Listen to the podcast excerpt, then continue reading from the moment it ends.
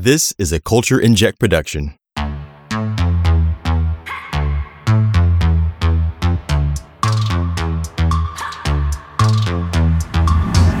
Welcome back, listeners, to Part of Us and En Vogue Fancast. Um, just as a reminder before we dig into today's episode, that you can follow us on Facebook, Instagram, and YouTube at En Vogue Craze and on Twitter at Part of Us Fancast. You can stream Part of Us on Apple Podcasts, Spotify, Google Podcasts, Amazon Podcasts, YouTube, and anywhere else that you might be streaming your podcasts.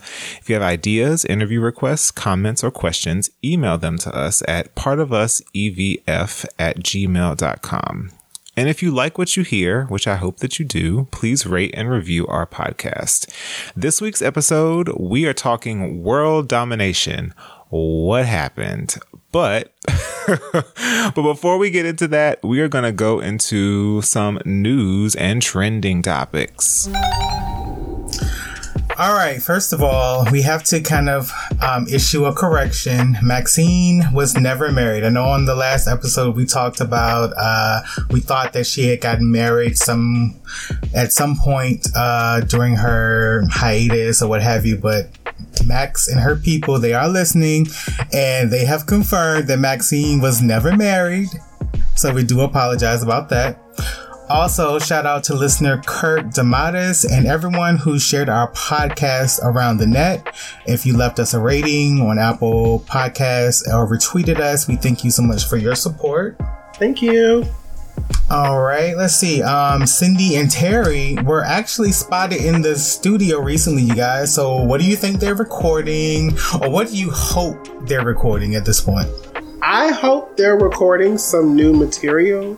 I hope that they, I, I think it was both of you a couple episodes ago when you said, like, we want them to just kind of release music here and there, not like focus on like a whole album, but just like an EP, a single, just for fun. So I hope that they're in the studio, like just cooking up some some fun things, trying new sounds. You know, keep keep the keep keep the rhythm going. That's what I'm hoping. Same. I hope they're like doing a little, a little tiny little EP, a little something slight. But I really feel like they're probably doing something for the tour. right. I feel like they're probably doing some kind of interesting, like Intro transitional vocal yeah. thing. Yeah.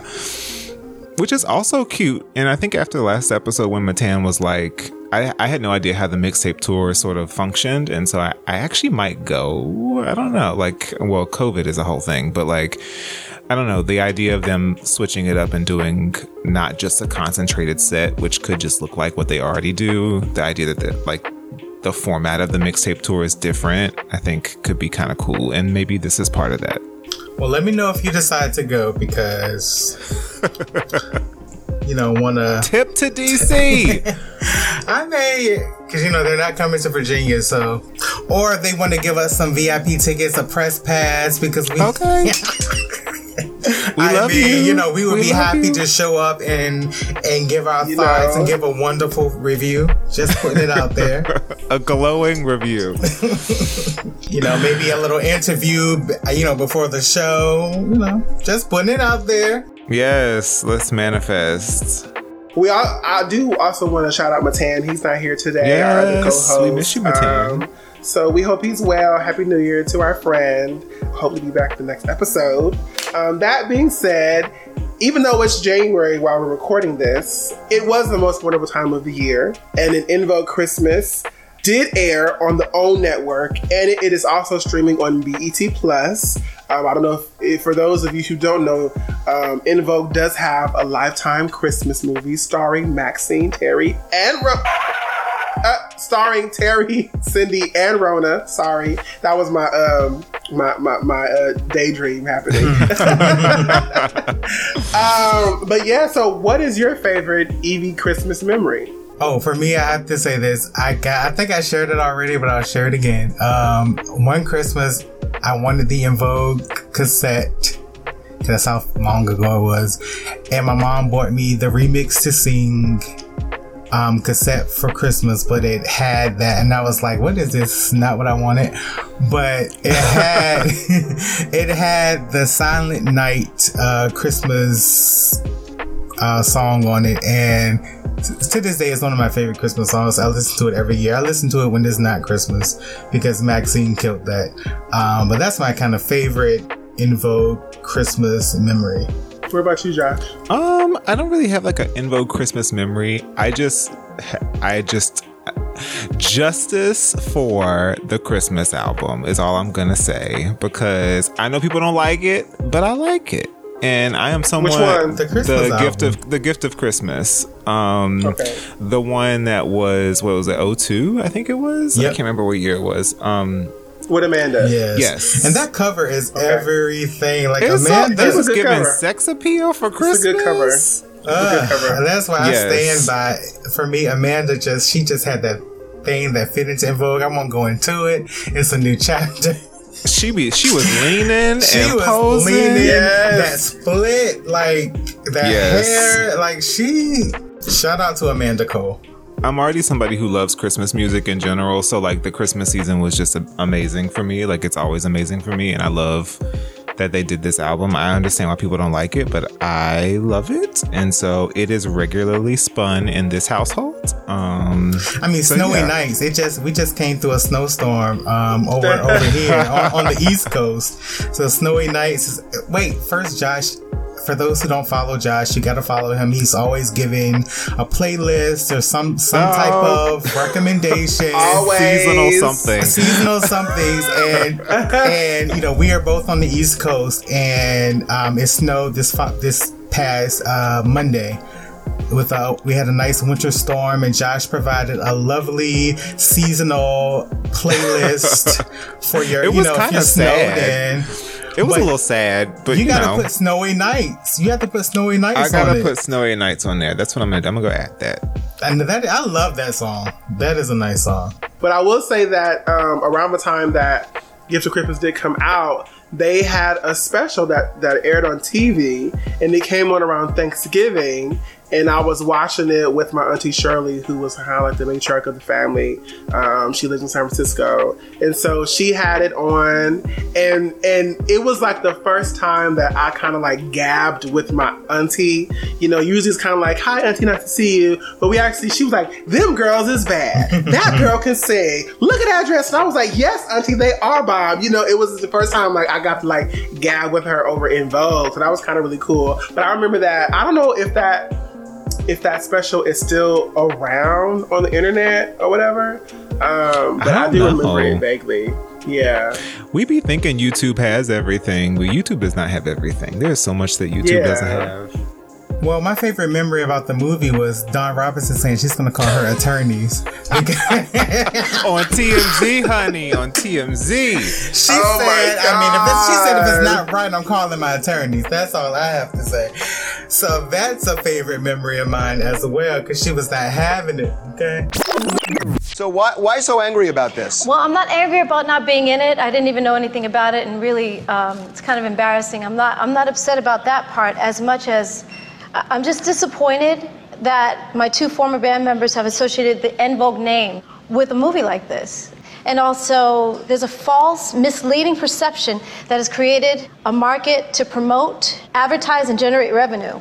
And I'm not getting a part of that revenue. If my name is associated with it, or not even my name, but the perception of En Vogue being back together, and I'm part of that being together and reuniting, then uh, yeah, we should all be Maxine as well, be included in that. If the girls got money to do this project, You want to you want a piece of the pie. But here's the thing, though, um, and help me out here. My Yeah. understanding is, I thought you gave up your rights to the group when you left in '97. No, I gave the, the rights to the name. That's totally different than the image that I created. You know what I mean? We created a classy image, we created a, a beautiful, wholesome image, and now it's being kind of destroyed by that. So again, if they're going to use the if they're going to use the perception to the fans, that's my biggest part too. Is that the fans are thinking. All four of us have a. I'll give you an analogy. You're a fan of En Vogue. You're walking down the street, you see a poster that says En Vogue reunites or En Vogue re- reunion and uh, the four divas, funky divas, come together and put their differences aside. They come together amicably to make this work. You're thinking, what would your perception be of that? As a fan of En Vogue, you're walking by, you see this poster. I'd be like, let's go see it. But but do you think that all four members are included, or Yeah, and I want to see him in those dresses from giving him something he can feel. exactly? But you think that Cindy, Maxine, Terry, and there's only one En Vogue, That's Cindy, Maxine, Terry, and Dawn. So, so Dawn, we're, we're running out of time, but real quick. Yeah. Uh, when push comes to shove, if they end up doing the movie and airing the movie, are you going to just sit back and grouse? Or are you going to sue them?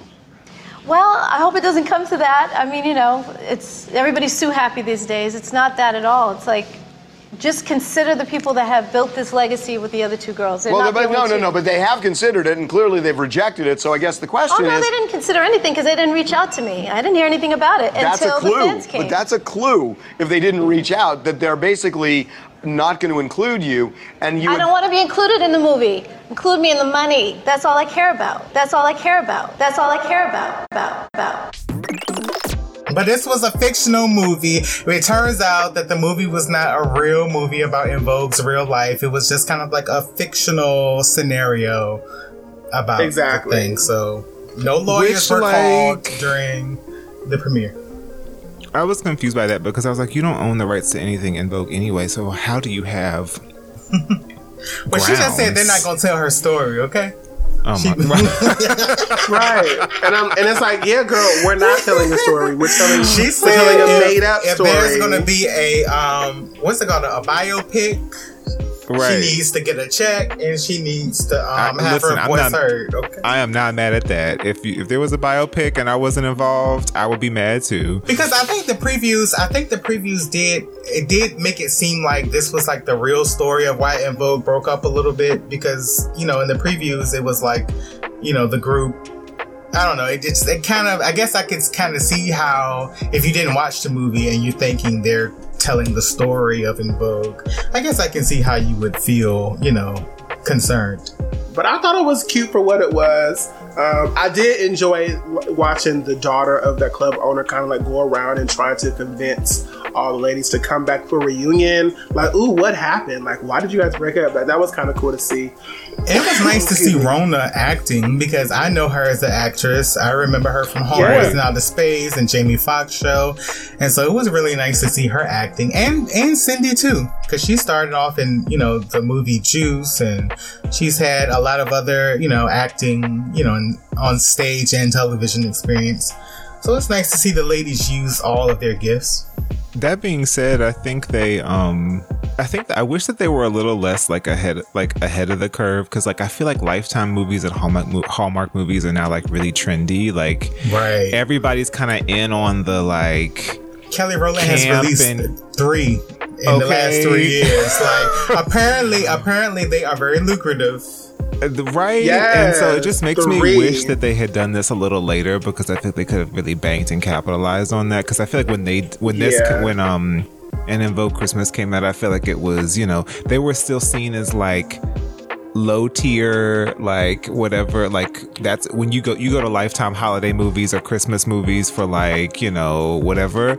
But now you got like R- reba mcentire and all these people doing christmas movies. Right, and and VH1 had a whole wasn't it like a week every every day they had a Nick Cannon and Little Kim and Yep. Teyana Taylor and all of these you know kind of trendy people are are doing the Christmas movie thing and yeah so they as always En Vogue is ahead of the curve but shout out to them for you know having foresight. Because that movie can still play every every Christmas. okay. Right in the mix with the rest of them. So moving on, the question the question becomes: Is Generation Z ready to roll? En Vogue was name dropped on the prom episode of All American, a CW teen drama set in present day Los Angeles, and TikTok ranked "What a Man" number five on its 2021 year-end list of top classic tracks in the United States. BTS, eat your heart out, baby. um, so that is something that I didn't know either. But I guess my two cents on the TikTok would be like, well, that's actually a a Salt-N-Pepa song. Oh. so I mean, does that really count? But you know, so Well, you know, they were there. I mean, honestly, I don't think What a Man would have popped this hard without En Vogue because that, you know, What a Man came it's the out. hook Yeah, but also like that was a moment when that video dropped and En Vogue was in there looking how they was looking, and I mean even Salt-N-Pepa admitted that when En Vogue came to do the video, like they upped the stakes because I think I heard Salt. I don't know. One of them was talking about how you know when En Vogue came on, they had you know a certain budget for that makeup, that hair, that wardrobe, and how you know that Salt-N-Pepa they were like we were not used to that. You know they had to have Kevyn Aucoin you know, whip up that makeup and all those people from back in the day. So, I mean, you know, you got to give En Vogue their props for that uh, contribution. Because I don't think it would have been the same that. without them. And Maxine giving her growls. That being said, I just like really got into TikTok or I'm like in the process. I was very delayed. Um TikTok and like the young folks have like the like attention span of like a gnat. Like and it's just like they are pumping through the nostalgia and so like I love that like what a man's getting some love, but I'm actually really ready for like some of the more like like en vogue alone tracks to sort of have their TikTok Yes, dance moment yes. or their Yes. nostalgic moment or whatever. So I'm curious which one it'll be. I have a feeling it'll probably be Free Your Mind or something. But like I, the younger generation acts like they they. it's like oh my god, this is the best song ever. It's like yes, it was number one for like five million years. Like, Right. That's that. I was thinking of that too because also, you know how like I know last week, uh, well the, the last podcast we were talking about like SWV and Xscape and how they kind of have like a certain songs that just like really ring, you know, loudly in like the black community. And I was thinking like, what is that en vogue song? And I was for me, I'm thinking hold on to giving him something he can feel.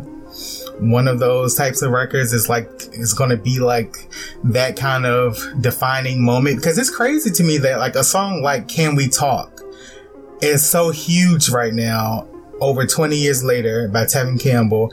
And you know they had a Can We Talk challenge and like it's it's one of those songs that has just randomly all these Right. years later has has taken on a new life I think it's like hold on to me. Like the beat drop is just so nasty, like, Yes. and the whole crowd just like. I think even now, like looking at shows, like the like footage from shows, like when the beat drops, it's just like the crowd just like kind of gets into it, and then also like they did a show recently in Houston, and there was a clip on their Instagram of them doing "Don't Let Go," um, and the crowd was insane. It the crowd was like I'd never heard, and I don't know what kind of event it was, but the crowd was just like singing so loud you could barely hear them. And I was like, okay, okay, there's people are putting respect where respect is needed. Um, so I don't know. I'm curious, like, what time will tell for those things too. But do you think like if like Don't Let Go is, is their biggest song to date, but it's kind of like if it's not the same voice that you know on the song, I mean, is it gonna have I mean, I'm just saying, is it gonna give you the same feeling? I don't know. I mean, But don't know. perhaps, but perhaps they should do what Matan, Matan suggested and like do like a live album where it's like you can release versions of these popular songs, but with the lineup that is currently touring, and they can kind of get accustomed to these voices. Because I think a live album would be great. Like listen to these songs like with a full band, mixed and master well. That would be hot. So um, and and and a lot of their music, I feel like when it comes to hold on, giving him something he can feel. Um, My loving. uh, my lovin', my lovin', don't let go. All those songs, moments that are like you just have to like the never gonna get it, never gonna get it. Whoa, whoa, whoa, whoa! Everyone knows that. that's part. a when- moment. I think that's Yes, that's a good even one. even when they, uh, yeah, I feel like uh, there's like a TikTok uh, challenge going around with uh, with a Michael Jackson song where they're pranking their their uh, the girlfriends are pranking the boyfriends. I feel like somebody can create like a TikTok a TikTok challenge or like a TikTok video that uses that sound for for something. Somebody's got to do it. But you know, I feel like there are moments in their music that can kind of like become relevant in like today's trend. so we're gonna start. Are we gonna start a TikTok? A part of us TikTok? Okay, what we gonna do? woo, woo, woo, woo. Or even like, uh, do you remember that sister sister episode where they where Tia Tamera and uh, Lisa they got makeovers? Yes. and, T- and T- Tia got her hair perms. Lisa got like an updo, and they was like, "Ooh, look like En Vogue," and they started singing the song. That's one of my favorite parts Oh. of that episode. But I'm like, yes, y'all better be uh, pop culture icons. Yes. Well, friends, I think it's time for us to get into our discussion for this episode, which um, is a good one. So, En Vogue has had great success, obviously, but why hasn't their success reached the heights of groups like the Spice Girls, Destiny's Child, or TLC? They've had everything needed and more to reach such heights. They had the voices collectively and and individually, the looks, the songs, and each member is a lead singer. They were fashionable. They've had exciting uh, live performances and crossover appeal. So the big question is why didn't En Vogue achieve the levels of success as many other groups have? 10 times platinum, movies, Grammys, all of the works. Why did they not get those things? I think it's a lot. Like when you talk about Grammys and awards and stuff like that, you know, I think a lot of that stuff is very political. Um, I think En Vogue was on a label and they, their, their producers were, to my knowledge, weren't as, um, I'll say as maybe well known or as well respected as some others. Like if you think about TLC, they had LA Reid and Babyface who they're on like, you know, the Grammy board you know, they were connected with, you know, the Face Records was connected to Arista, which was Clive Davis, who was huge, and, you know, with the whole Grammy world and all of those things. So I think a lot of that stuff, the kind of political things definitely play a part in as far as why they don't have the Grammys, because they've definitely been nominated, but, and they should have won. But, um, I think that plays a lot into like the, you know, who you're voting for, the Grammys and all of that stuff. But the rest of it is, is that I think at their peak, they broke up. I mean, Dawn left the group with their, after their biggest record. You know, like that, that was a huge record. Don't Let Go was a huge moment from a big movie and they were having inner tur- turmoil. So I think anytime the group dynamics are not right, it doesn't really allow you to move to that next level, even though, you know, they continued as you know, the original three for a while, um, it, it's still, you know, I think there was still a lot of turmoil and, um, I think they were just really prevented them from kind of getting to that next level because they were like right there but Yeah. Don't Let Go. I mentioned it before, like how a lot of girl groups they never are able to get to the third album without some drama happening. But I do think that the breakup definitely, definitely is like one of the more major deciding factors of why they're, you know, because in this day and age, like recently, there are a lot of girl groups who go through breakups and they still manage to find success. Destiny's Child, Danity Kane, Fifth Harmony, 2NE1, like they, like they, they still manage to stay relevant. But I think a lot of that has the to do with scandal though. Like, you know, when Destiny's Child broke up, it was a scandal. It was only two left. And they were, they Oh, were yeah, holding auditions and then the, the one, another one left. It was very scandalous. Oh yeah, we live we live in the age of like scandals and, and, and paparazzi and like like we live in the age so I feel like because En Vogue where came around came out around the time where that was not popular or wasn't a thing yet. Or they were just scared to do it though. Cause I mean, people have always loved scandal. yeah, but no one knew no one knew how it was like, oh, how do we recover from Right. this? You know, especially when the crossover happened, Dawn was like the face of the group. She she was the lead singer of their most popular single. Then it's like, oh, where is Dawn? You know what I mean? She was kind of like the front runner at that time when Don't Let Go came out. So that was part of it. I also do feel like back in the day when it when it comes to like black groups crossing over to the mainstream, specifically like black women, I felt like a, a lot of record companies felt like the way to cross over a black artist is to water them down. You know what I mean? And it's like well, you do realize that the reason why they're popular is because of the soul, because of the voice, because of the harmonies. Like that's what got them popular. So it's like I feel like what's the point in like watering their sound down, watering what makes them pop down in order to in order to appeal to the mainstream when those people in mainstream are already engulfed in that. You know what I mean? And I feel like when you listen to EV3, um, I do love uh, whatever. I love Too Gone Too Long. Um, Let It Flow was kind of a bop to me, kind of like a personal bop to me or whatever. But I do feel like it's a lot of songs on there that, in my personal opinion, I felt like it did it. It, it they weren't needed, and I feel like, is this what you think En Vogue needs to do to to cross over to mainstream? Like when you think about like how they how they came out Mm-hmm. with uh with hold on like the harmonies uh um you know the opening where terry is giving you a power Mm-hmm. a power lead i'm like so you thought that this song was going you know what i mean?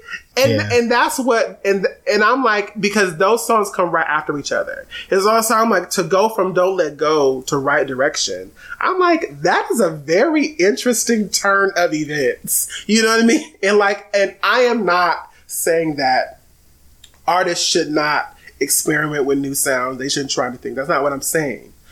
What i'm saying is i felt like there what i felt like some stuff should have been like I see where you're going with this, but let's let's put that to the side. You know what I mean? So I, I do think that, and I and then it's like when you eh, when you alienate your core fan base. But you got to remember, though. I mean, the biggest album had a random rock and roll song for your mind. So I mean, I I can.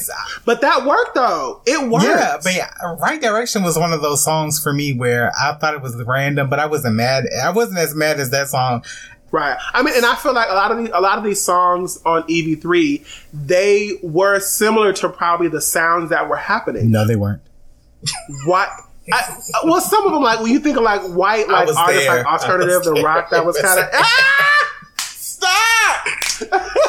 I'm trying to be gracious I was here, there. but That I was mean, not the sound. ma- what- maybe, maybe, and, and maybe that's maybe that is like these or producers their attempt in trying to put do their take on a mainstream sound but perhaps it's like well perhaps you should stick to what you know you know i'm not i am i'm not trying to hate No, I think but you every uh, points. every producer doesn't get it right all the time. Every you know what I mean? They don't get it right all the time. And I also, and I'm gonna shut up. I also feel like the the the focus was always sing, perform, appearances, uh, uh sing, perform appearances, and it's kind of like there was no broadening of like let's get them more endorsements. Let's get them on let's let's let's uh expand their repertoire. Like obviously today artists do everything. They have clothing lines they have makeup lines they they they have tv cameos movie cameos they produce they it's like they do so much stuff but i but at that time Well, it, it wasn't I- but i feel like en vogue in go ahead But at that time, though, En Vogue was doing a lot of things that other groups. They had the di- they, they had endorsements. They did have Diet Coke or Diet Pepsi because they had a Ray Charles commercial, which was very huge. You know, they Mm-hmm. I do know they had that. I do know they they sung theme songs for like rock, hanging with Mr. Cooper. So I mean, I mean they they've done other things. But it was it was all it was all in a lane of sing, perform, And sing, they were perform. all it shows wasn't that were black, Black. audiences. Yeah. black, black In Living Color. and gra- and and they and they did they did look. En Vogue appeared on so many shows, like. It's a lot of them, and even like Wayans I love the hanging with Mr. Cooper. I love the hanging with Mr. Cooper uh, theme song. Um, I'm like, dang, y'all really appeared on so many shows, which I think And they were great, guests. They were acting on like- Rock. They were on like several Exactly. episodes. Like they had a main story. they were acting on uh, on different Yes. world. You know, I thought their I thought their cameo in Batman Forever was a little bit disrespectful. That why are they hookers? But whatever. um, you know, they they could they could have been they could have been um, some waitresses in the scene with Vivica Fox. They could have did that. They didn't have to be hookers But on the in a lot of ways, though, I feel like Uh, En Vogue kind of set a blueprint because I mean they really like that Funky Divas era going into Don't Let Go. That they did things that other artists, honestly, at that time, were not doing. They they oh, were really remember doing Batman? Yeah, like they were they were making Mhm. appearances and doing things that were not normal. Like what they did was not a normal thing that a black artist or black group was doing. TLC Right. was not doing that at the time. You know what I'm saying? Like nobody was doing that. So I think they were on the right page. I really think that, you know, that breakup, I think it really kind of threw a wrench in there. But what do you think, Josh? Uh, We haven't heard you give your kind I of take on I don't that. know because like Yeah. so even in the like setup of the context of this question, we're referencing like artists or similar groups like Spice Girls, Destiny's Child, TLC, who all hit later. Like so TLC really popped in 95, 96, right? Like Right. Destiny's Child was, you know, like I, I think that there's something about like a group that came out in 90, 89, 90, 91 and a group that came out and pops like TLC in like 95, 94, 90. Like I feel like Well, by the TLC time came out in like we- 92. Well, yeah, first but I feel like they, but they were, they were styled like children to me. Like they were styled like teenagers, right? Like they were like little, like they were like rebellious teens versus like En Vogue who were like grown women. And so I feel like by the time they got to, and their second album dropped in 92, TLC's second album dropped in 97, 99. No, the second album came out. Crazy Sex Oh, Cool was no, in sorry. 94. Right. Fan mail was 99. I just feel like there was a time and place thing where in 90 to 92, I don't know any girl groups that were dominating world music. Like, I don't know any of them. Just, like, just for reference, Ooh on the TLC tip came out in 92. Crazy Sexy Cool came out in 94. Fan Mail in 99. So I feel like we're looking at like a two year gap even between TLC's start and En Vogue start. So like I just feel like people viewed En Vogue as more grown than the rest of these groups. And so by the time we got to the mid to late 90s, I think some of these groups were still kind of considered in their prime or at the beginning of their careers where people viewed En Vogue, who at that point had children in the mix and all these other kinds of things, as like grown women, which is why when we get to EV3, we get Diane Warren pen ballads and not the like up tempo club songs. And Yeah. that's why I was But, just that, like, but that was a choice. That to me, that is like a conscious choice, though. But I think that's because the music industry didn't necessarily know. I think the music industry is better now because women are having children younger and people are having like families younger and all these other things. I feel like they know what to do more now with women, regardless of where they are in their careers or in their lives or what ages they are.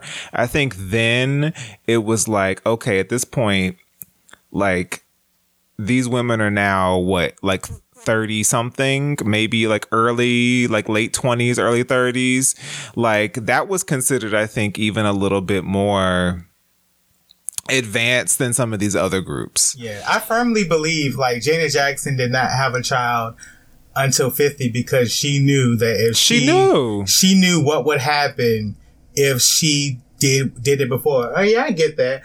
Let's just ask this other question. So, if before the release of EV3, En Vogue had reached a level of, of success as some of the other girl groups, would the original four still be together or would their success have torn them apart? Or, like, would things have still gone the way they did without the group members leaving? i think if they I think they would have given EV3 or whatever version of that it would have been with different success. They would have given it a fuller run. It would have been more fruitful and it would have set them up for individual success. And then they still would have probably broken up, but they would have, we would have seen more women out of the group get solo success, I think. Exactly. And it would have left the door open for them to come back and do cool things together, you know, like they've done in the past with the original four, like when they did the BT uh, performance with Alicia Keys or when they did the uh, Sylvia Rhone tribute. Like, I feel like we would have gotten more of that, like, oh my God, En Vogue is, is reuniting for this, this, that. you know this the way Beyonce does it. Like like Beyonce, she like when she does big things, she always brings out Kelly and Michelle because she's like, I got to give props to my girl. Occasionally, occasionally, when, when she's in a, a giving mood. When it's ah, d- see, don't be, don't don't don't shade the DC three, but no, but she but she does it at at the right time. And it's always a moment. Even if we know that she's doing them a favor, it's always a moment. It's always a moment. Yes, the 'Cause Super Kelly- Bowl and Kelly was showed great. up at that Super Bowl ready to give the people something they can feel. Okay, but you know, It to her be bang. honest, that bang, she had her good bang wig in, like she was ready. She popped that hip to the side. The the bang. But um to me, honestly, so when I think about EV3, even with the original four t- together, I don't think anything was really going to help that album. Like, I honestly feel like if that were, if that was going to be the album that they released, the only thing that would have made it better would have been, um, different single selections. And so I remember on the En Vogue Craze website, um, the, one of the, the writer of Don't Let Go, um, Ivan Matias. Yeah, I mean, he said that originally after Dawn't Let Go, Damn I Want to Be Your Lover was set to be the official lead singer. Don, uh, the lead single, Don was the lead and that was supposed to be, and he said that he kind of believed that would change the vibe or it could have been something different. I don't know if it would have changed the whole vibe or I don't know if that would have been, um, if that would have created a big change in the album as a whole. Um, possibly because I think Damn I Want to Be Your Lover is one of the better songs on that album. But when I look at what was happening in music at that time and when I listen to those songs itself, despite who was singing, singing lead, I just don't really see any of those songs being um game changing like honestly like i don't think any of those I songs think whatever was the appropriate first single. Like, I think so too. But even then, I like I, so, as much as I love whatever, it's one of my more favorite songs from them. When I think about other songs that were released in 1993, to me, it doesn't quite give me, you know, number one smash single. But it go it goes back to what was said mentioned like on a, a uh, previous episode where it's like after whatever they should have came out with another song that was more crossover that could have because kind of when we I think jo- Jonathan you mentioned Janet Jackson like how she came out with Got Till It's Gone you know and it wasn't like well received because she she was doing like a more more soulful black sound but then she came out with Together Again that kind of went on the pop charts and kind of kind of saved the album's uh, turnaround you know so I feel like it you know if they did that but you know uh, that that Too Gone Too Long is a great ballad. It's a Diane Warren ballad. I feel like Too Gone Too Long should have been on like someone's uh, movie soundtrack versus well, right, being, because like know, '97, like a, a second like '97 was like the year of like Titanic and the big ballad. Like it was like you know '97, '98 was like My All and My Heart Will Go On and uh, Celine Dion's crazy reign of ballad after ballad after ballad. So it made sense that they tried to like put them in that, but it doesn't make sense that they didn't concentrate on that because whatever is not that. right? Like whatever is very much an It- attempt to be on urban r&b radio. And then like Right. then they follow it, it the audience was unclear. The audience was just unclear to me. Very much so.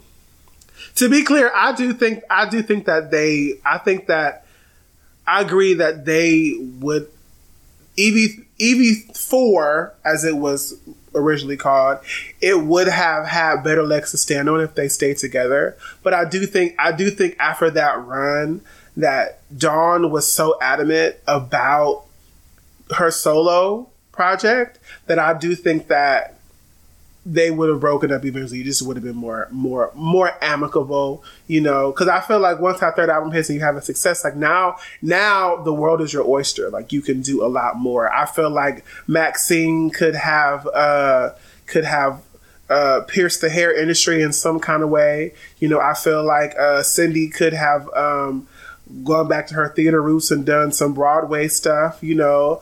Um, I think I think a lot of them could have had more opportunity if that still happened. But obviously, it's like when you do a breakup and it's really dramatic. you know y- y- the brand is tainted and people don't want to but touch also it. though, I've always I, I have to say this. I would be what is it? I would be remiss if I didn't say this, but I have always felt like Terry Ellis releasing that that record that did absolutely nothing in 1995. I also feel like that kind of tarnished the brand a bit, in my opinion. I mean, I bought it. Like, I literally went to the store at the time and bought the CD when it came out. And I remember listening to that album and I was thinking, like, why is it this way? What am I listening to?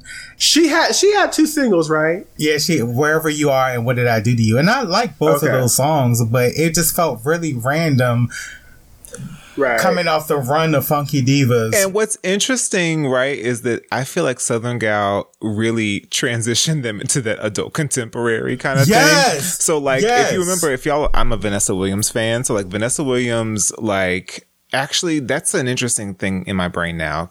Also, I've been having two glasses of wine now, so apologies to the listeners. Um, but um, like Vanessa Williams dropped her album Next in 1997, I believe, as well. Happiness, yes. And it was, was again like super adult contemporary because I feel Mm-hmm. like people said these women of this age or whatever, And they weren't even that old. they weren't even that old. Hello. Like I you need to go that. to adult Yes. contemporary, and a lot of that was preceded by like for En Vogue, it was preceded by um uh.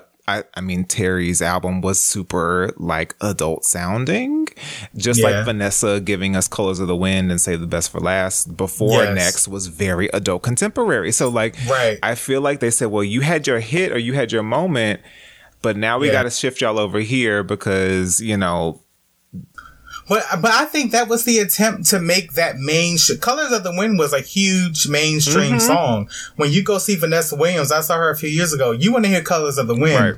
and I, I and, and I never really thought about this until Champ said it. I really do think that that was really their attempt at what if you can sing well, if you have an like if you have an adult image and you can sing well, you need to kind of be in this Celine Yep. Dion Yep. who was huge at the time. Yep.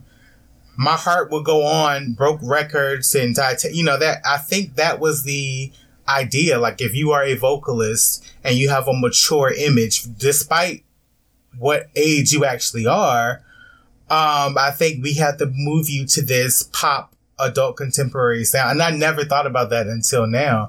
And just for context, I do want to say at that same time, Xscape released their lead single, The Arms of the One Who Loves You, which was like 98. And that ended up going top 10 on the Hot 100. It peaked at number seven.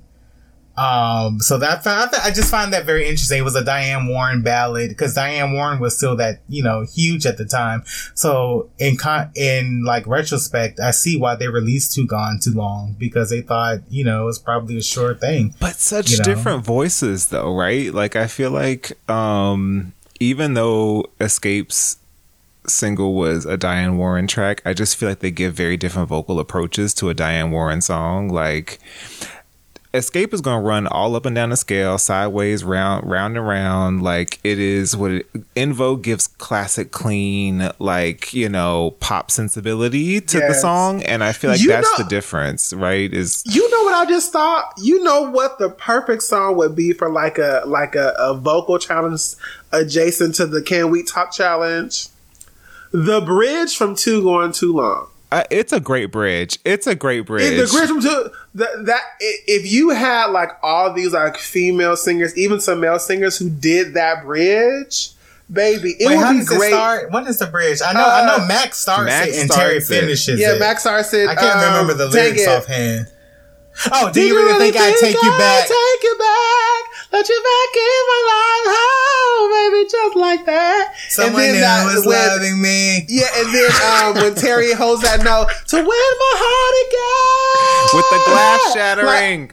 yeah, She broke. She broke the win- They- the ceiling. She they, they, they- look they look good in that They in that video because I think around that time good. around that time um what like Brandy and Monica like Aaliyah, they were very popular, and that's that kind of like style was in. So even seeing like Terry with the bru- with the brown hair and the blonde highlights, you know, With her little mini uh, skirt. Maxine with her micro Yes, with braids, the you know what I mean? on the side. Yeah, like it was. They they look really good in that video. But yeah, I, that would be a good vocal vocal challenge for Instagram. But the TikTok problem is people do. don't remember that song.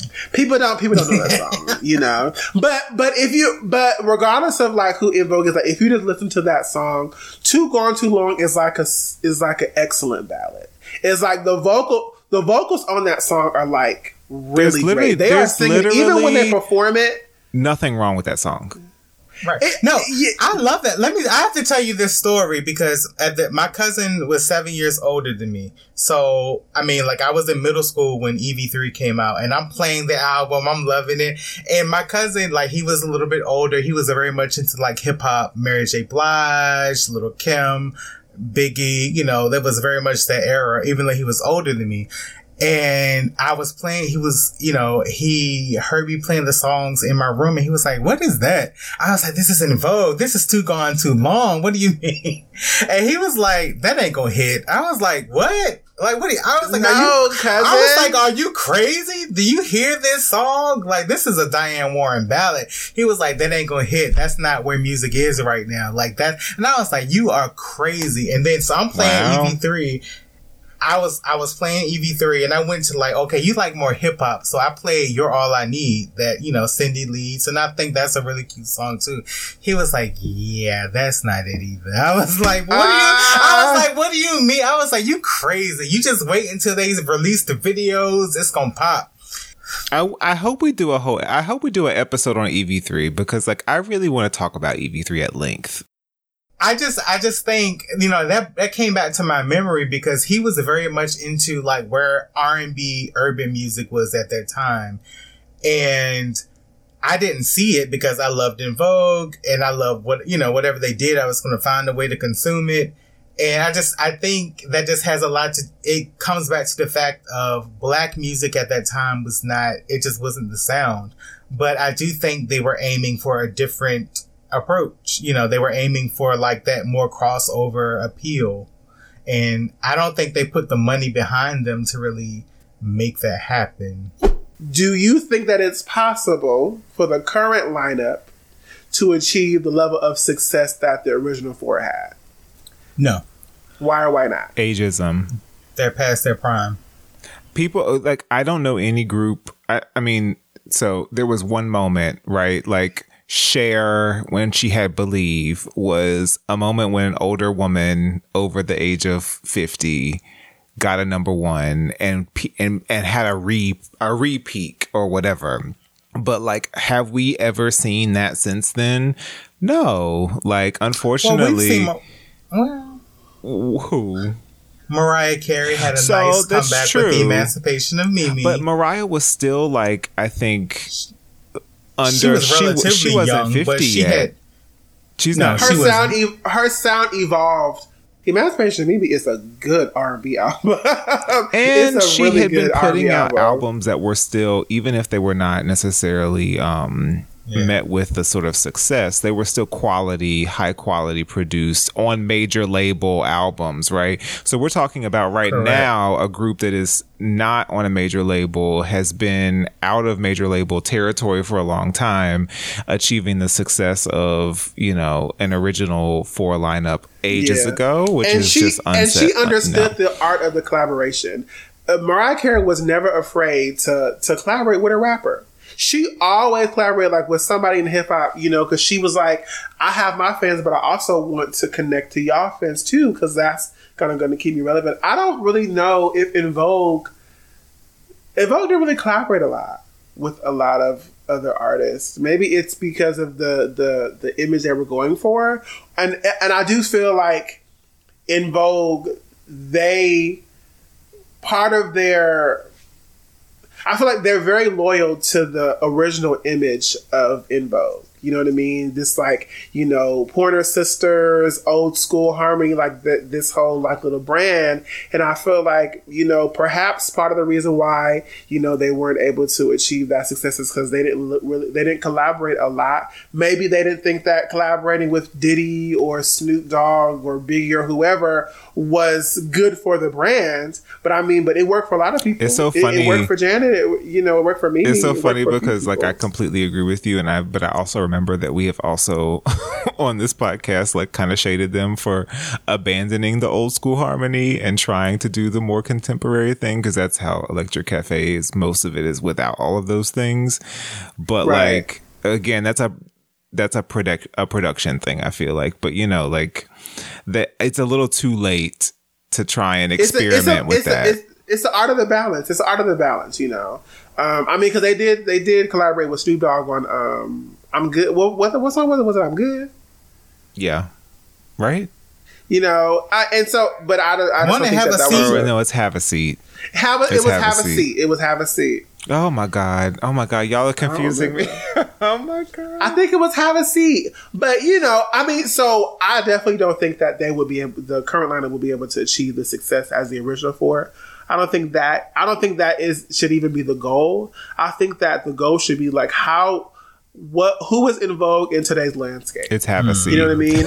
Uh, it- it's have a seat, okay. um, I so I, I don't. I think that it's like who is in vogue in today's landscape, you know. Um, and and I think that for Cindy and Terry, there are just things that they're not willing to do. You know, they don't want to do reality TV. I mean, I feel like Crazy.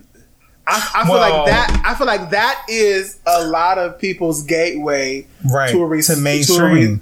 to, to mainstream, but they don't want to do it, and I understand. You know, I think like and this is not to be shady because most most of us don't most of us shouldn't be on reality TV because most of us lead lives that are not reality TV ready.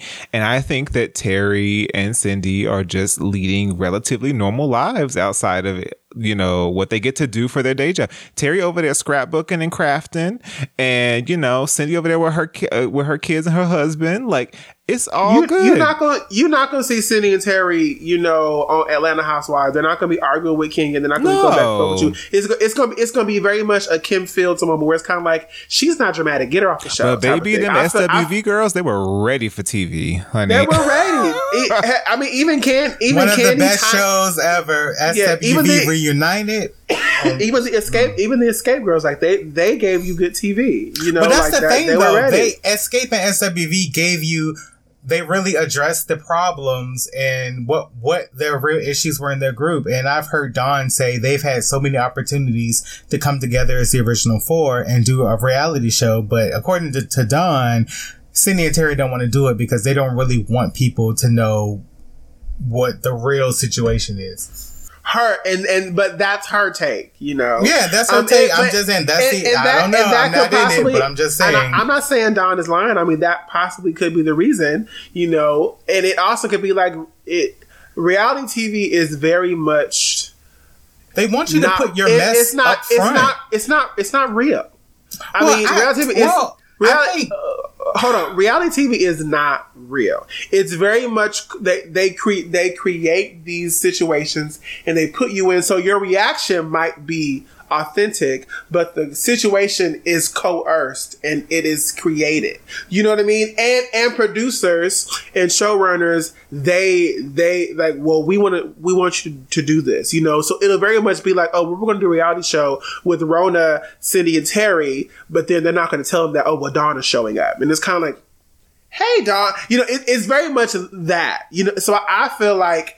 Cindy and Terry, and I, they, when they were on Wendy Williams, they had said it's like it's not that we don't want to do reality TV shows, like we want to do it the right way. So I feel like the opportunities that they have been presented, it just not hasn't been the right fit because they because they see themselves in a certain way, and it's kind of like, well, we don't want you But to the fact remains story. is that nobody wants you to know? see the reality show that they imagine themselves to be in because that is Exactly. not what is Exactly. bankable right now. People Exactly. unfortunately want the Andy Cohen treatment of women fighting with each other on TV Yeah. for an hour every week, and that's not what they're willing to Yeah. give, which I respect. But like now, baby, So if it was the original so four trying to work it out, then absolutely it would be. Well, so what about um what about like them being judges on like these like competition shows? So I could see like Terry or or or uh Cindy like uh I don't think that works doing like a I don't think that works simply because they were never allowed to extend as individuals enough to establish themselves as like personalities like and so people look for judges with like personality driven stuff and we never got to see any of them solo doing their own thing on a mainstream stage to really be able to say like now I remember they did that a cappella show and they let like Shawn from Boyz II Men be a judge and like uh, you know that was Yeah, that would have been an interesting depends on one the vibe of the show. right Yeah, I think it just depends on the show. I mean, but um to your point though, Champ, I get what you're saying, but to me when when I look at when I look at reality TV, especially like a Bravo program, for example, to me it's like let's say if, if like the three of us, you know, we're hanging out and we're, you know, they're going to film us. If we had beef yesterday, we may not want to address it on camera, but a producer's job is to be like, well, yesterday the three of y'all were just arguing. So now we're on camera. We need to talk about that. And so to me, Right. I don't, to me, it just kind of feels like, um, they make you talk about things that otherwise you would not address, which to me isn't fake. It's just they're just kind of saying, "Listen, this is what it is. Right. Let's talk about it." And otherwise, Right. you would probably be like, "Well, no, I don't want to talk about it in front of the camera, but this is the show, so you may be uncomfortable, but let's talk about it." I do think that they made an attempt to kind of like, um, kind of like show a different side of themselves when they when they did that podcast. I don't know if it's still happening, um, but I mean, I mean, I feel like perhaps, well, one when they connected with Michael Mann, you know, um, rest in peace. Um, I do feel like he really evolved their fashion look in the Rocket video. It was very much like, dang, En Vogue looks great. So I feel like perhaps, you know, they need a, a new team, a social media manager, possibly, you know, another stylist that will be like, hey, there's this whole new social media landscape that you guys are taking advantage of. And beside, and yes, I know you guys are content with touring and you're content, you know, with doing what you guys are doing. Um, but it's like, but there's a whole new, uh, uh, world of the industry that you can take advantage of, especially now because nostalgia is huge. And a lot of these people of a certain age are finding a lot of success. Like imagine, like, you know, when Rihanna discovered that 60 year old, uh, model that she put in her Savage Fenty Fenty campaign. Like, imagine, you know, En Vogue being a part of a Fenty campaign or like being a part of like, you know, some like, um, a black owned hair care Caroline being the face of that, you know, how Vivica Fox is the face of these wigs in LA. Like, there are a lot of things that can be done, but I feel like maybe they're, maybe they're not, they don't know how to pierce that market. So I feel like maybe it's like find a new team, find a find a social media manager, say, hey, we're gonna make you a TikTok. You got to post three to four times a week. You know, we're gonna the same way. I, I always mention Dawn Richard. You know, like how she, uh, you know, she very much uses that that micro budget, and she she gives you a look some kind of way. So like maybe it's that because if if En Vogue was known for the fashion then I need Terry, Cindy, Rhona to give me some fashion on their Instagram. Like I should be seeing beauty shots. I should be seeing headshots and makeup. Like I should be seeing. You're like, wh- why not? You know, I feel like that's a market they haven't tapped into, um, and that's all I'm gonna say because I know that we're getting we're getting uh, to the wire.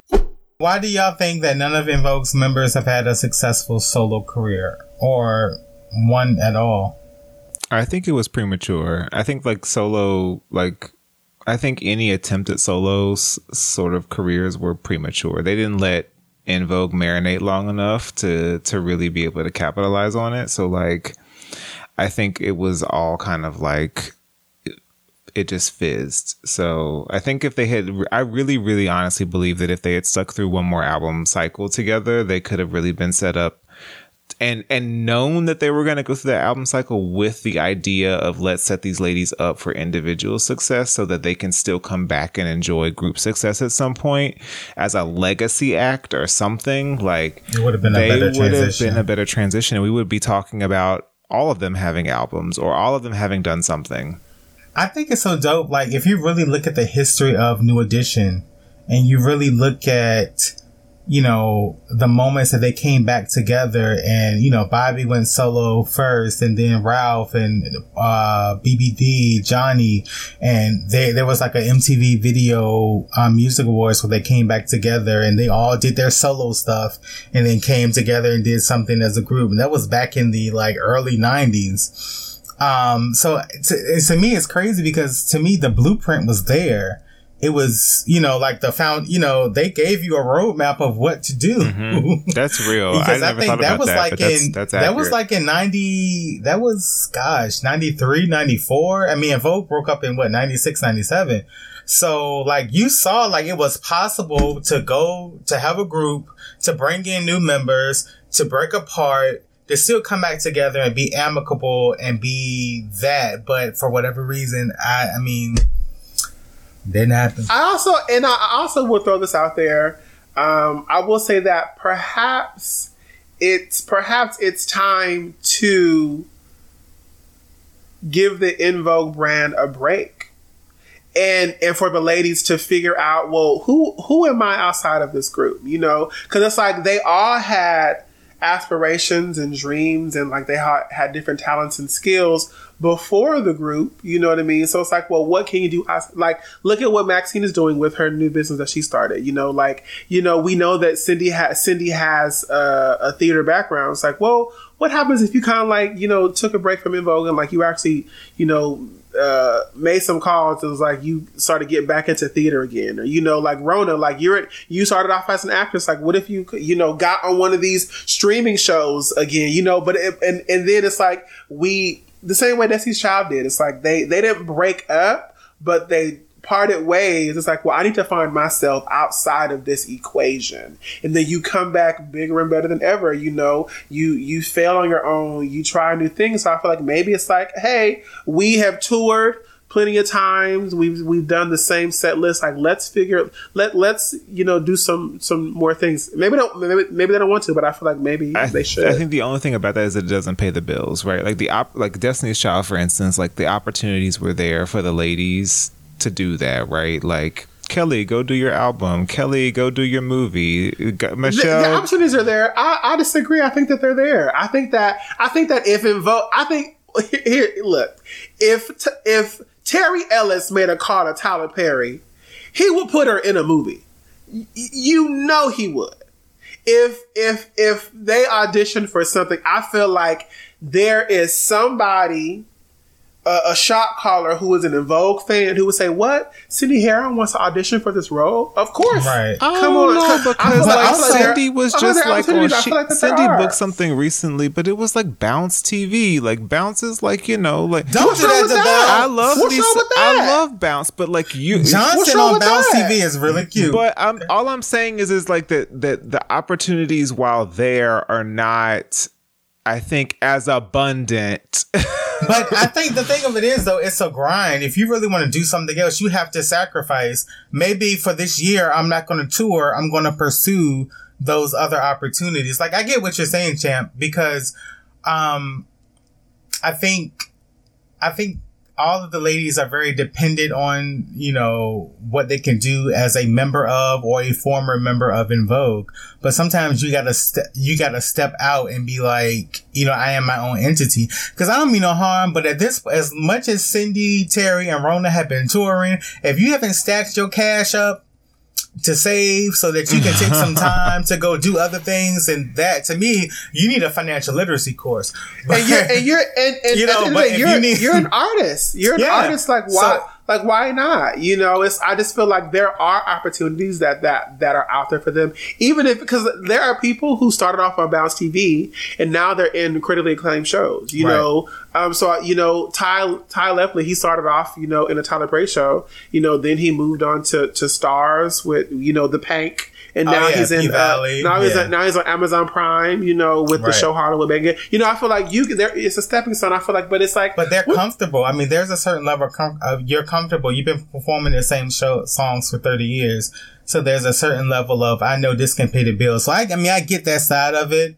Um, because I remember like as a Janet Jackson fan, there's a part of me that feels like as fierce as you were during your, you know, the peak, she turned down a lot of movies. She turned down a lot of opportunities so that she could go on tour. Like she turned down X-Men so that she can go tour. She, she's turned down big roles and big opportunities to fulfill her obligations as a recording artist and as a touring artist. And you know, I'm like, girl, if you had broadened that, you know, if you had maybe said, I'm gonna wait six months and tour after I finish this movie, you know, maybe there could have been other opportunities after, you know, the Super Bowl after, you know, you're no longer a viable commercial artist. You know, there could have been more opportunities to seize out there. Um, so I mean, I think, especially with Cindy and Rhona being actresses before Right. En Vogue, Exactly. Um, and one thing I, I know we got to get to these submitted letters. I will say it's like Rhona. I am a huge fan of her, but unfortunately, she remains the butt of the joke. And there are people who refuse to legitimize her membership in this group. So I feel like, well, sis, instead of and you, you still can create your own lane outside of the group as well. And I feel like as you do that, perhaps the respect as a member of En Vogue will will will Right. come from people. You know, so I, I feel like used to if you got your she, own name outside of En Vogue, yeah, then she had a like, career yeah. before En Vogue. That's the reason why they they gave her the freaking opportunity because she had a, a good resume. You know, so it's like, well, sis, you And know, I, I- go, I would be willing to bet that she's. baby. I would be willing to bet that she's probably turned down some opportunities to fulfill her, you know, obligations. I would- with I would bet too. I would, I would I would be willing too. to venture because I mean. I don't live in LA, but I've, I've I've listened to enough interviews from actors that live in LA who work in LA who audition on a daily basis. Like there's always an audition to go to.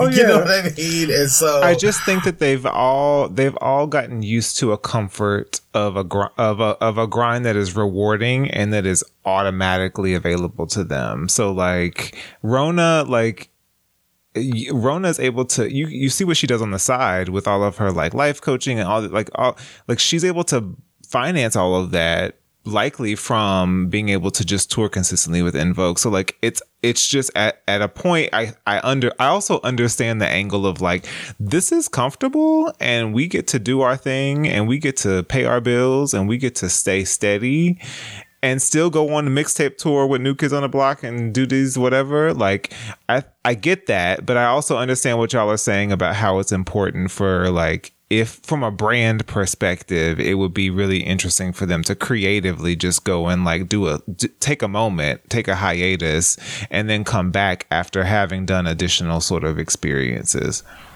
And ladies, if you if you just happen to be listening, I promise you, I'm not I'm not trying to be shady or come for you. I literally am just posing questions because as a fan, I'm I, I want you guys to win, and so yeah, we all do. So it's like I don't want anybody to be offended by what we're saying. You know, we're not we're not trying to be shady. We are need a just trying. disclaimer. We need a disclaimer. know, like we yes. all love all the ladies of En Vogue. Please do not take it personal. We're just we're just brainstorming and just And having and conversation. Perhaps- and perhaps you can come on the show to, to clarify, you know, your stance on, on where you are in life, you know, because your, your fans want to know. We want to know, well, why aren't you in reality? Like, why aren't you? Why aren't you doing here? The like, why aren't that you? Wendy in- in- Williams and eh, in- such you are not going to ask, 'Cause, like that's the thing. I I think that Oh, yeah, oh yeah, we're we're we're not gonna like we're. I feel like as a fan, I'm very curious. It's like you know, so how so. Where are you? Like, what have you like? Maybe you can give some insight. Say, oh, I auditioned for this and it was this, and I'm like, oh wow, that's great. You know, I would like to. It would be great to interview them to to give insight on like what the who they are process is for them. You And know, let me let me say this. So I I will never forget being a, a a young kid and watching Malcolm and Eddie and seeing Cindy have a recurring role as Malcolm Jamal Warner's love interest. Like Period. I was just like, oh my god, that's Cindy. Like I remember being so excited and like just like proud and like, oh, I love her. So I don't know. We we just want to see y'all all shine in all of your areas of expertise. That's real. So, of the six, and that's inclusive of Amanda. Shout out to Amanda. Um, who do you? I just watched her do a cover of Whitney Houston on YouTube. By the way, She's amazing. yeah. She's stellar. she's she can sis can sing. Um, who of those six, um, who had the most potential? Do you think to have a successful solo career? Dawn and Cindy to me, but but but if I'm scaling it, more more Dawn for sure. And she said she's had the most opportunities out of all the women, like as far as the mainstream goes. Like she had the most opportunities The interest was there. for sure. It just didn't, From- you know, matriculate. yeah, you know, the from way from one would In hope. Vogue to En Vogue, Dr. Dre, then to Lucy Pearl, then to R&B diva. You know, it's like people people want to see Dawn. And to be You honest, they I do. think that there was, and I want to say Rhona, like maybe not solo career post En Vogue, but like solo, like Rhona had, like she was like linked up with Darkchild, like first lady of she Dark was the Child first lady of I Dark. Child, right? Like she had thriving acting career. Like I think Rhona was also really primed for some solo success, which I mean is not fair to say because it was before she even joined En Vogue, Yeah. but like. Also, like, I want, I really, I don't know if, I mean, I've been following Rhona for years now, but I've tried, I've sent her certain questions and she's never really given, to my understanding, like, what happened with Darkchild and that opportunity. Like, Darkchild was huge at the time. He was one of the biggest music producers in the industry.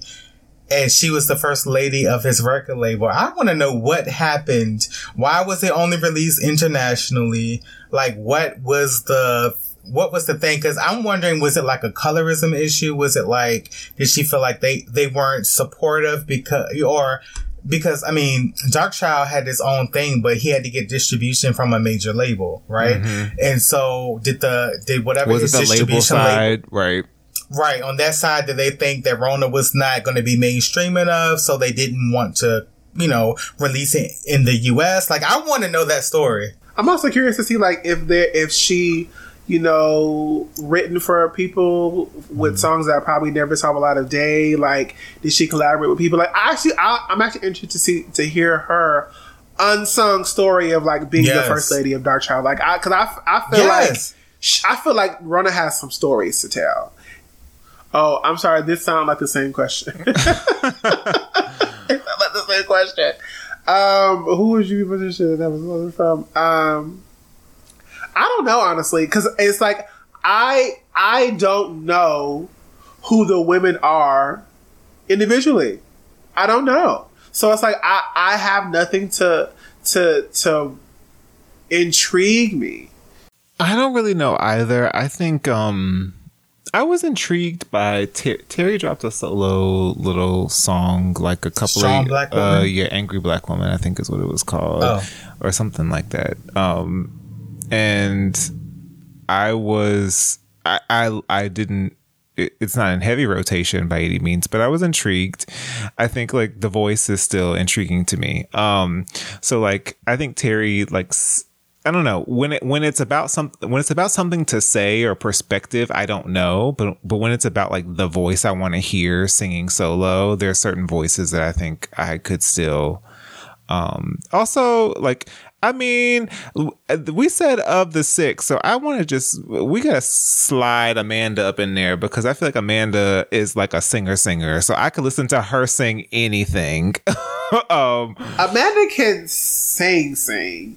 Like, um, I honestly, I would, I wouldn't, I would love to see a redo of Terry as a solo artist, just because Terry has like this like southern sass, this southern spice that she kind of like channels when she performs.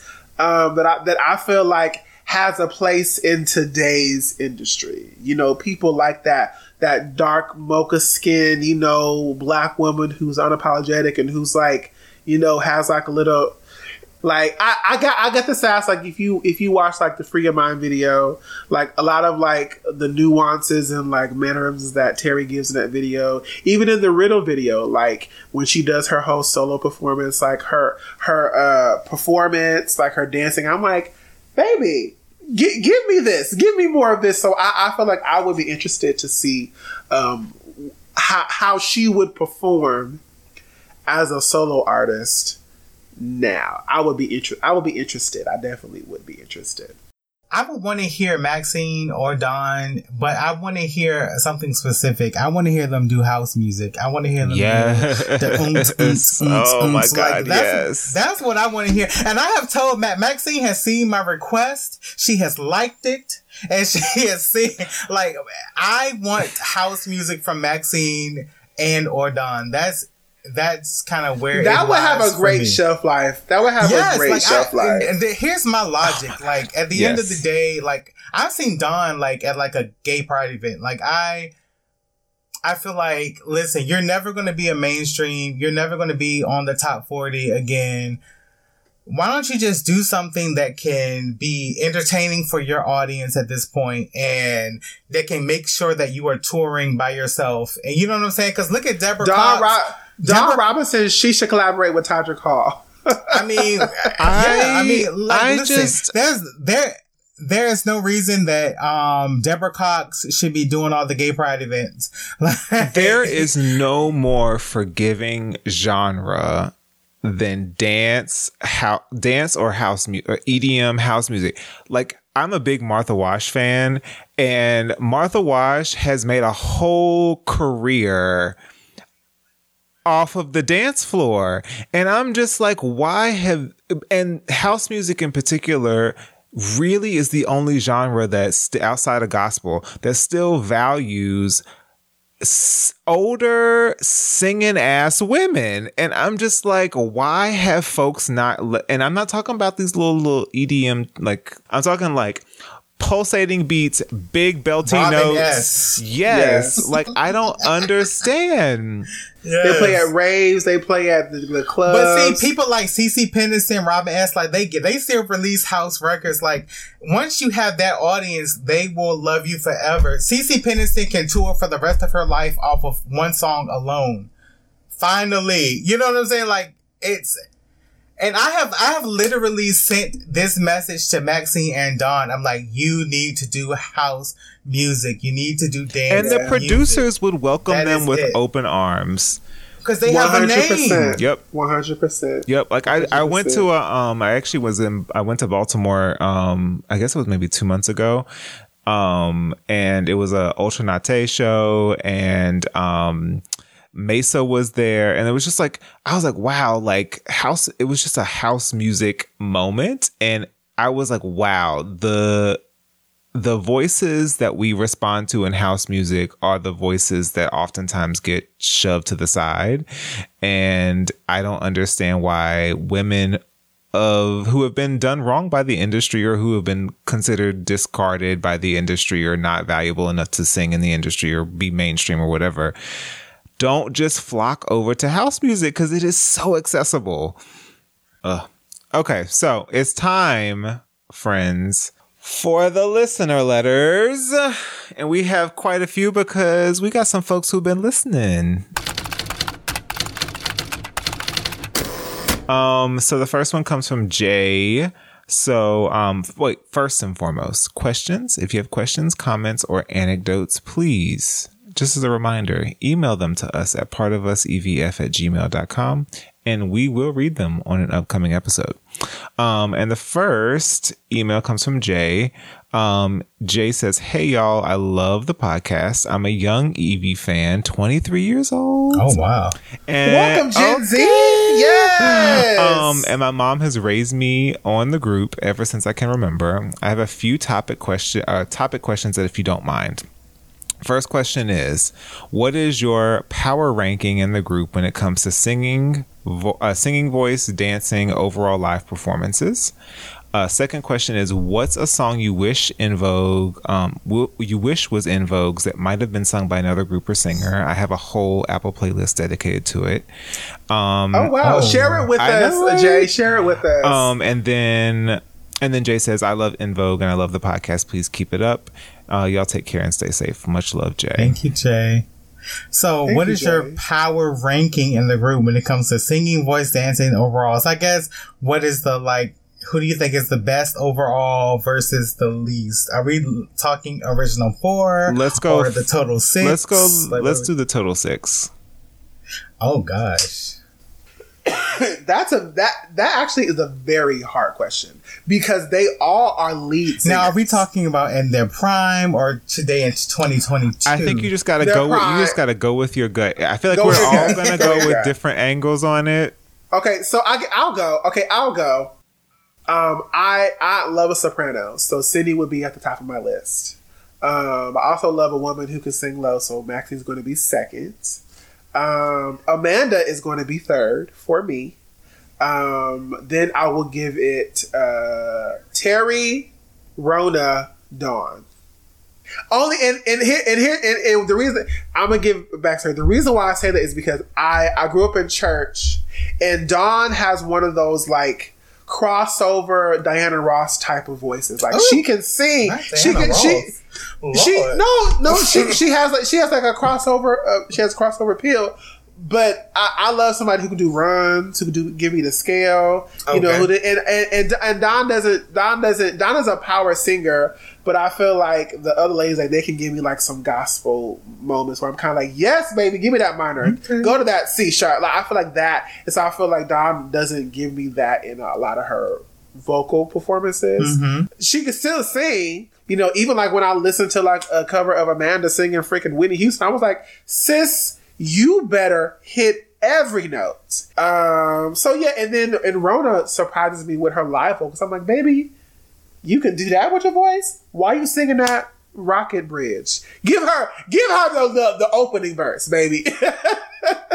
but um, that's my power ranking, and a song that I wish that they would have sang that another singer sang is "Long as I Live" by Toni Braxton. Oh, Okay. that is a song. It is it's a it's a song. That song be si- that song be songing. Okay. Um, I'm just gonna go with what I'm feeling in the moment. This might change tomorrow. Cindy, Cindy, Dawn, Max, Terry, Rhona, and, and Amanda. I think I'm just gonna go with that. I don't. I don't know why. That's what my spirit is telling me right now. I no shade to Amanda because I think Amanda um, is an amazing singer and performer. I always, I actually enjoy a lot of what I what I saw of Amanda on stage too. But like, it's just Is she the- last because her membership was the most short it's just this guy. It's just the. It's just the principle. um. So yeah, that's my that's my power ranking, and then um. I really have no idea. I'm really curious to hear this playlist because I've never thought about this question around like what do I wish another singer had that En Vogue got to do. But on t- just freestyling it, um, I really think that they could have done something really wonderful with "That's the Way Love Goes" by Janet Jackson. Oh, yeah. That puts That's me in the frame great- of Runaway Love. Yeah, Which is Yeah. one of my favorite En Vogue songs. Underrated. We have not given love to that song. That And is that a song- song. I love the video. I love the vibe. I, I love. I I, love they Max had talking more. sexy. Yeah, I wish hi, they hi. had more of the you know we love and we've talked about this a lot we love the like in your face big moments but I love when they take a step back and they're like kind of Yes. cool Yeah. with it Well, yeah You know what's so crazy though, Josh? You said that's the way love goes, and um, Runaway Love because they both utilize like the bass, the dum dum dum dum dum. dum. You know, they both Yeah.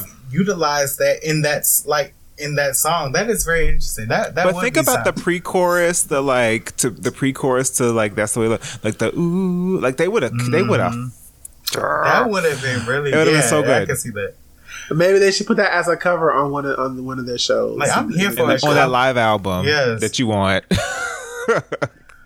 Um, info power ranking for me, I really honestly, that is crazy. Like, As far as dancing, no one stands out more than the other in terms of dancing for me per se. But the only difference there is like attitude and sass and that whole kind of like, you know, that delivery. And so if I'm thinking back to there, I would have to give it to Dawn as number one. I would have to give it to Maxine for number two. I would have to give it to Terry for three. Um, Cindy for four. Um, Rhona for five. Amanda for six. Um, what song? I would have to say the only song that came to mind was Brownstone, If You Love Me. Because Oh, when you think about, you know, female groups and songs that at this point in time that are like people refer to as classic records and stuff that's like bought up, you know, regularly. Yeah. Um, I think Brownstone, If You Love Me, I mean, they gave you Mississippi Mass Choir. Um, Yeah. But Right. they gave you Sultry. Um, shout out to Maxee. May she rest in peace. I love an alto voice and her voice was so beautiful to me. Um, so I would have loved to hear, I would love to hear what a group like En Vogue and they always sounded very sweet and angelic. I would love to hear what they sounded with that kind of funky urban R&B beat. I think that would have been really interesting. Oh, what about like Jade? Like Jade, don't walk away would have been really interesting too. Thanks, Jay. Thank you, Jay. Our next email comes from. I'm gonna try my best to say this. Our next email comes from uh, Romello Estrada, um, and this is in regards to our uh, favorite live performances episode, which I believe um, is two parts. So it's two different episodes because we talked a whole lot. Um, Yes, that did. episode. Um, Sorry. and he says, um, or they say, uh, greetings, En Vogue Craze. My name is Romello Estrada, and I've been a fan of En Vogue for a while now. And uh, they just wanted to drop their li- they favorite live performances, which Well, I'm give it to not ba- I'm not against it. Favorite live performances include 2002's Free Your Mind and My Lovin' at the Budweiser Superfest in Amsterdam. 2003's Free Your Mind and Sad But True at the Night of the Proms. Um, 2004 Free Your Mind with Kelly Clarkson at the Lifetime Women of Rock uh, 04. Um, 2008 Glamorous with Natalia in Belgium. Um, and then My Lovin' You're Never Gonna Get It and Free Your Mind at the on uh, Belgium TV in 2002, and then 2003's Don't Let Go at the Night of the Proms, 03, and then um, 2013's I Love You More. There's a lot of European love here. 2003, I love you more. What is this? We're gonna. I'm I gonna. don't, I don't know what that is. I mean, it's from. Um, I know that song is from Masterpiece Theater, but I've never seen this performance. Yeah, I Yeah, it was either. on tour. They were clearly, I think, oh, it was when they did, they did this with the San Diego Symphony, Oh, nice. um, okay. which I can imagine is beautiful. So yes, thank you for dropping your fave performances, and yeah, thank, you for you, listening. Romello. We appreciate And um, you for listening. you are. It's very clear Romello likes a particular kind, like type of lineup Yes. and performance, Yes. That was what my I'm comment like- was about. which I'm not against. Yeah, Romello, where where are you from? Because this this is a lot of like international. Um, But like also like the Yeah. lineup, I feel like the consistent lineup, at least through most of these, is the Max Terry Rhona. I mean, well, that is the that is the top three. I mean, that So that is the I'm one not for I'm me. not mad at it. I'm not mad at it. yeah, so we That have is- we have we have two more listener letters. Um, before we get there, I do want to tell all the listeners like when we drop these episodes on YouTube or Instagram, please feel free to like comment and interact with us. Like we would love to talk to you guys. You know, so like you know. even on the Facebook page, like please, like we would love to like gab with other fans, you know. So thank you for listening. But like you know, if you are a person who likes to to to to be a keyboard warrior like me, you know, let's let's talk, you know. And we, we we all usually respond in the Instagram. We Like do, we normally you know? comment. So you know, hit us up. You know, Exactly. And Just shout be, out just to be Matthew. prepared. If you coming strong, Yeah. we coming back. But go ahead. Right, and, and shout, out, and shout out to shout out to our producer Matthew because he edits the, the the episodes superbly. So shout out to him because it makes the listening journey that much more enjoyable. Yes. Next letter comes from from Amanda from Manchester, United Kingdom. Um, hello, I really enjoyed the first episode. You're all very entertaining, and you really seem to know your Invo history. You're also very knowledgeable about music in general. Keep up the great work. I have to chime in and agree with Jonathan. Raphael Raphael Saadiq's contribution to Electric Cafe was disappointing. I'm Good isn't terrible by any means, but it's not up to his standards. I was so excited when I learned that he produced a song for En Vogue, and I was so disappointed when I finally heard it. Again, it's not terrible, it's just not as good as it could and should have been. It sounds like an unused track that he had sitting around, a leftover that didn't make it onto any of the albums that he produced for other artists. He was like, Yeah, here you go. You can have this En Vogue. that said, would I like En Vogue to work with Raphael again? Absolutely. He's a great producer, and we shouldn't hold this one mediocre contribution to En Vogue's discography against him. The vocals on I'm Good are good at least. En Vogue should definitely work with him again, but have him contribute more than just one song to their album. Thank you, Amanda, for your for your uh, letter, and I agree with you one hundred percent. Hey, Amanda, girl, um, thank you for uh, you know understanding where I'm coming from, because uh, that is just amazing to me that how it was so bad. Like, why is that a song? I th- I felt like you know maybe he was like, "Dawn, girl, don't worry about it. I'm gonna give him some trash." So I'm not gonna give him the good stuff. I'm not gonna give him the good Is stuff. this- Don't worry. Is this about when it. is it is this when he and uh, was and Dawn kind of sabotage. made amends? You know, because that is just not up to par for me. So the consensus is yes, Raphael. We love him. He's talented. I mean, his last album had a song that I know it's on my playlist from 2019, but um, we need a little bit more work on that, Raphael. So we appreciate your contributions. Uh, last letter is from Nicole. And she says, Denny and Tommy did such a great job putting En Vogue together. Imagine if they had created a second girl group after their, after the initial success of Born to Sing. They could have produced this group at the same time as En Vogue. I think that could have been fun for the fans because En Vogue would have their fans and this other group would have their fans and we could have debated about which group was better. And Tommy and Denny could have produced a track for both groups to collaborate on. What do you think? I don't think that's how things work. I don't think that would have worked out well. Um, I think that would have been that would have been mess, and um, yeah, I don't think that would have been a good thing. I I think like it could have been more interesting if they if they had done like a not a not a companion group but a male group. I think a male like- group would Yeah. have been great, yes, but not another female group. and they could have done some like duet situations. Mm-hmm. You know, the early '90s in particular, we loved a good like ballad. Like it mm-hmm. could have Okay, been really interesting. female. yeah, with the male and female voice, like that could have been really interesting. So maybe al- that. But I I, ain't never gonna always- say no to a girl group. I have always felt like Boys and Men and En Vogue were like they could have been like brother and sister groups. Like when I, I think agree. about Boyz II Men, Yes. like their Yes. Their run, and when I think about En Vogue's run, I think they're very similar. So when people are like, "Well, who should En Vogue battle in the Verzuz?" I think it should be to versus Invoke personally, agree. because to me they are just very much very they're very similar. They are very much like they have a similar run.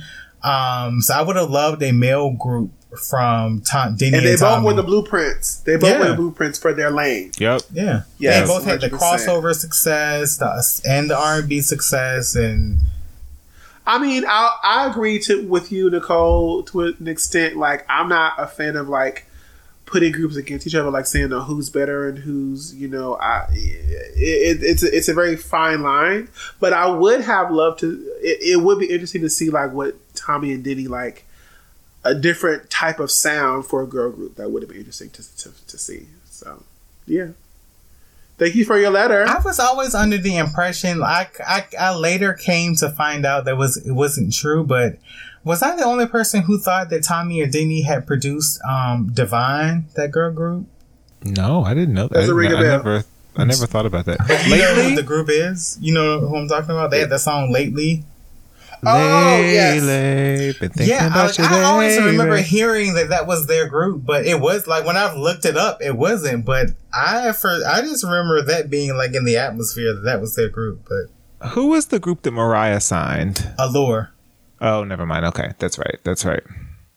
Thank you for your letter. Well, thank you for the letter, y'all. And uh, that concludes the show for this week. We uh, appreciate you guys for listening. Make sure you check us out on Apple Podcasts, Spotify, Google, Amazon, YouTube, and all that jazz. And remember, um, please email us En Vogue footage you may have, and we can host it on our YouTube channel so we can make sure that we share those memories with everyone. And for more Vogue content, please check us out on YouTube, Facebook, and Instagram at Vogue Craze. Also on Twitter, you can find us at Part of Us Fancast. Um, comments and questions can be sent to partofusevf at gmail.com. Uh, shout out to the co-hosts on today. Matan, we miss you. Um, and you know, uh, let, let the folks know where you, where they can find you on the internet. You can find me uh, being a mess at Everybody Loves JP on Twitter. That's E V E R Y B D Y loves JP. Don't follow JP on Twitter because when you say you like something, he gonna come in your comments and talk about he don't like it. He'll come and say, "Well, I didn't like it." I'm like, "Shut up, JP." no, um, you can find me on Instagram and Twitter at it's Champ Johnson. I'm always ranting about reality TV, movies, music. You know, so you know we can have a conversation about that. Um, yeah. Oh, and on TikTok, I'm Champ Johnson too. Come on, TikTok. Um, and I am on um, Instagram and Twitter at Josh Jenks, J O S H J E N K S. Um, and until next time, friends, Happy New Year. Happy New Year. Be safe, and we will see you on the next episode. Bye. Bye.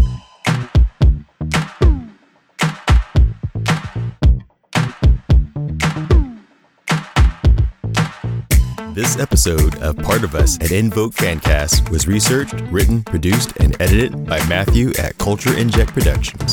The intro and outro music was produced by Wolves and Vincent Tone. We're more than just a podcast, we're a fan community. You can keep up to date on En Vogue and chat with other fans by visiting En Vogue Craze on Facebook. You can also follow us on YouTube and Instagram at En Vogue Craze and Twitter at Part of Us Fancast.